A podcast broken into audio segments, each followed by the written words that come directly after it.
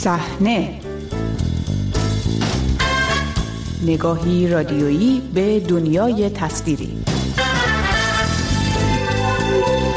سلام شماره دیگری از مجله هفتگی صحنه را میشنوید. من بابک غفوری آذر هستم. این شماره با مروری بر اتفاقات رخ داده در جریان نمایش فیلمی در آمریکا به بررسی شرایط فعلی سینمای ایران و سینماگران ایرانی و نسبت آن با سیاست و اجتماع می‌پردازیم. با صحنه همراه باشید. سینمای ایران.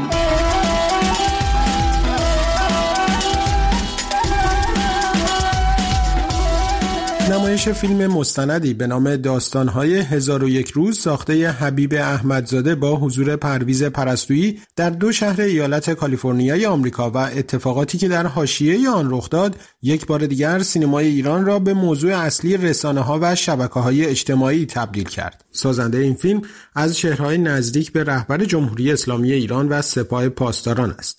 معترضان به نمایش این فیلم در آمریکا از جمله نسبت به نزدیکی پرویز پرستویی بازیگر شناخته شده سینمای ایران با قاسم سلیمانی فرمانده پیشین نیروی قدس سپاه پاسداران و عملکرد سایر هنرمندان ایرانی در عدم همراهی با معترضان و دادخواهان سالهای اخیر انتقاد داشتند. من می‌خواستم بدونم آقای پرستویی شما که از جامعه این همه کردیت می‌گیرید این همه اعتبار می‌گیرید کی بناست که شما عزیزان هنرمند نه تنها آقای پرستویی همتون کی قرار صدای مادرای دادخواه آبان باشید ما همه در یک مسیر دوست عزیز من. نه قربان. اجازه بده. اجازه بده. شما صحبت سوالت من ببین در صحبت دیدی همه دارم حرف می‌زنم. ما در راستای هم داریم فکر می‌کنیم. شما عزیزی که میگید اونم عزیز منه. نه قربان. پرویز پرستویی در نوبت دوم نمایش فیلم در مجادله با سام رجبی از مخالفان حکومت جمهوری اسلامی با زدن ضربه به او مانع از تصویر برداری شد. چرا از من میترسید؟ بگید جواب بدید. من می‌خوام بدونم رابطه شما با قاسم سلیمانی چی بوده؟ به تو ربطی نداره. چرا به من ربط نداره؟ سوال 80 میلیون ایرانیه. انسانی حرف نمی‌زنی. چرا انسانی حرف نمی‌زنم من کاملا آروم دارم صحبت می‌کنم با شما. اگر من کاملا دارم اجازه بدید. آقای پرستویی در توضیحاتی که پیرامون اتفاقات رخ داده بیان کرد از جمله گفت برای ترویج صلح به آمریکا رفته و از آنچه فهاشی معترضان نامید به شدت انتقاد کرد. او گفت لازم نیست پاسخ سوال مورد نظر معترضان را بدهد. شما سوالی از ما می‌کنی جوابی از ما می‌خوای که اون نیاز به توضیح زیادی داره. من نمی‌تونم اون تستی جواب بدم. شاید هم اصلا من لازم نیست اصلا پاسخ سوال شما رو بدم این سوال شما رو بدم. من به هدف دیگه ای آمدم.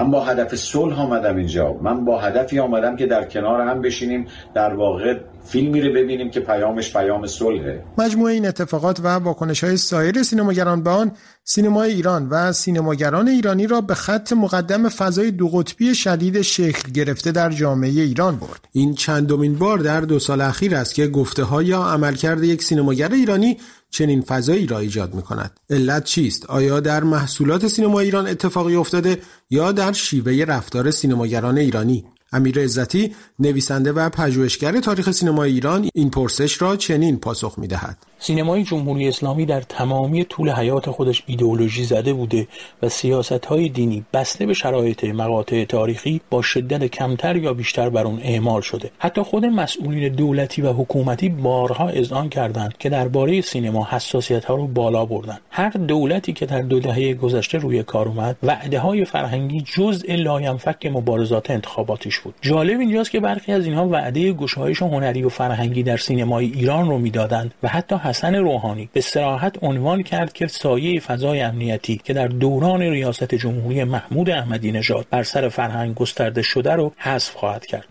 ولی در عمل نه ایشون قدرت اجرای این کار رو داشت و نه تمایل واقعی به این تغییر گسترده رو. اتفاق بارز دوره روحانی نسخ گرفتن سازمان هنری رسانه‌ای اوج که در سال 90 یعنی دو سال قبل از به قدرت رسیدن ایشون تشکیل شده بود ولی عملا از سال 94 و با تولید فیلم ایستاده در قبار که فعالیت جدی خودش رو شروع می‌کنه گسترش میده و سینمای ایران رو بی‌تعارف به دامن سپاه میندازه. چنین اتفاقهایی باعث شد تا سینمای ایران برخلاف گفته ایشون امنیتی نزدیکتر هم بشه. از طرف دیگه بدنه سینمای ایران هم که هدفی جز سود تجاری نداشت با توجه به تغییر ذائقه مردم مثلا توجهی بیشتر به سکس چیزی که تابو بود و با گسترش رسانه های اجتماعی قبح خودش رو تقریبا از دست داده سعی کرد فیلم هایی باب طبع مردم تهیه کنه. هرچند قابلیت نشون دادن مستقیم این مسئله رو نداشت. دولت هم که می‌دونستند با حمایت از یک سبک خاص فیلمسازی نمیشه چرخ سینما رو چرخوند به اونها میدون دادن و در نهایت سطحی نگری حاکم بر این روی کرد باعث گسترش ابتزال و رواج کلیشه ها و در نهایت شکست تجاری خیلی از فیلم ها شد. نکته مهم دیگه رفتار و عملکرد سینماگران هر دو جبهه سوریه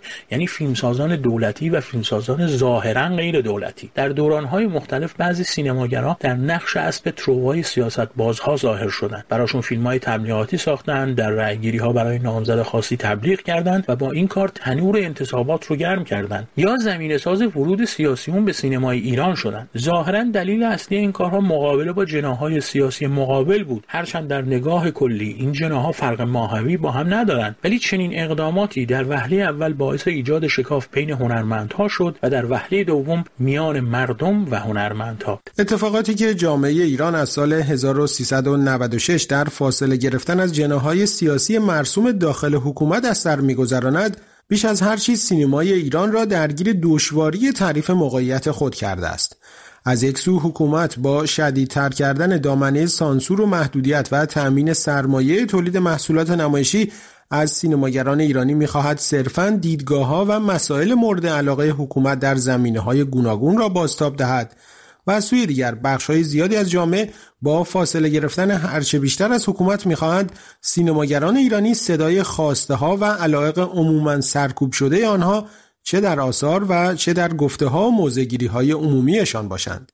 امیر عزتی در تحلیل شرایط فعلی سینمای ایران در شکاف ایجاد شده میان مردم و حکومت چنین می‌گوید. در دهه های آخر قرن بیستم و دو دهه قرن جدید کشوری رو نمی‌شناسم که سینماش به اندازه ایران دولتی و سیاست زده باشه. جمهوری اسلامی و بنیانگذار اون از لحظه‌ای که وارد زندگی ما ایرانیان شدند سینما را به عنوان ابزاری دولتی و ایدولوژیک به کار گرفتند از ابتدا خط قرمزهایی ترسیم کردند و با مدیریت فرهنگی غلط چهل و چند ساله. نه فقط این خط قرمزها از بین نرفت بلکه پررنگتر شد. یکی از نتایج سوء این مدیریت غلط دور شدن مردم از فیلمهایی بود که به اونها ارزشی و فاخر گفته می‌شد. یعنی سینمایی که اندیشه و هنر دینی و دولتی رو اشاره می‌داد. این تولیدات با واقعیت های فرنگی جامعه ایران همخوانی 100 درصد نداشت و با افراد در تحمیل این روایت ها که مبلغ اخلاقیاتی خلاف عرف جامعه پیرامونی بود اندک اندک تعداد تماشاگرانی که از این فیلم ها و مجموعه ها دور می شدند افزایش پیدا کرد. برای جبران این اتفاق دست سینمای تجاری بازتر گذاشته شد تا فیلم های مردم پسندتری ساخته بشه و گردش مالی سینما رونق بگیره. اما در همون زمینه هم سطحی نگری و ابتزال آنقدر گسترش پیدا کرد که مردم بیشتر با سینما قهر کردند. حتی تب پرفروش بودن فیلم های کمدی عامه پسند هم فروکش کرد. نکته مهم دیگه ای که در ایجاد شکاف بین تماشاگران و سینماگران سهم داره گسترش وی او دی هاست که با سرعت سریال های بروز آمریکایی و فیلم های هالیوودی رو دوبله و روانه بازار می‌کنن این حرف معنی مخالفت با وی او دی ها نیست. این مؤسسات معضل نیستند. حتی بخشی از راه حل هستند دست کم برای مردم. تا از سینمای دولتی دروغ پرداز دور بشن.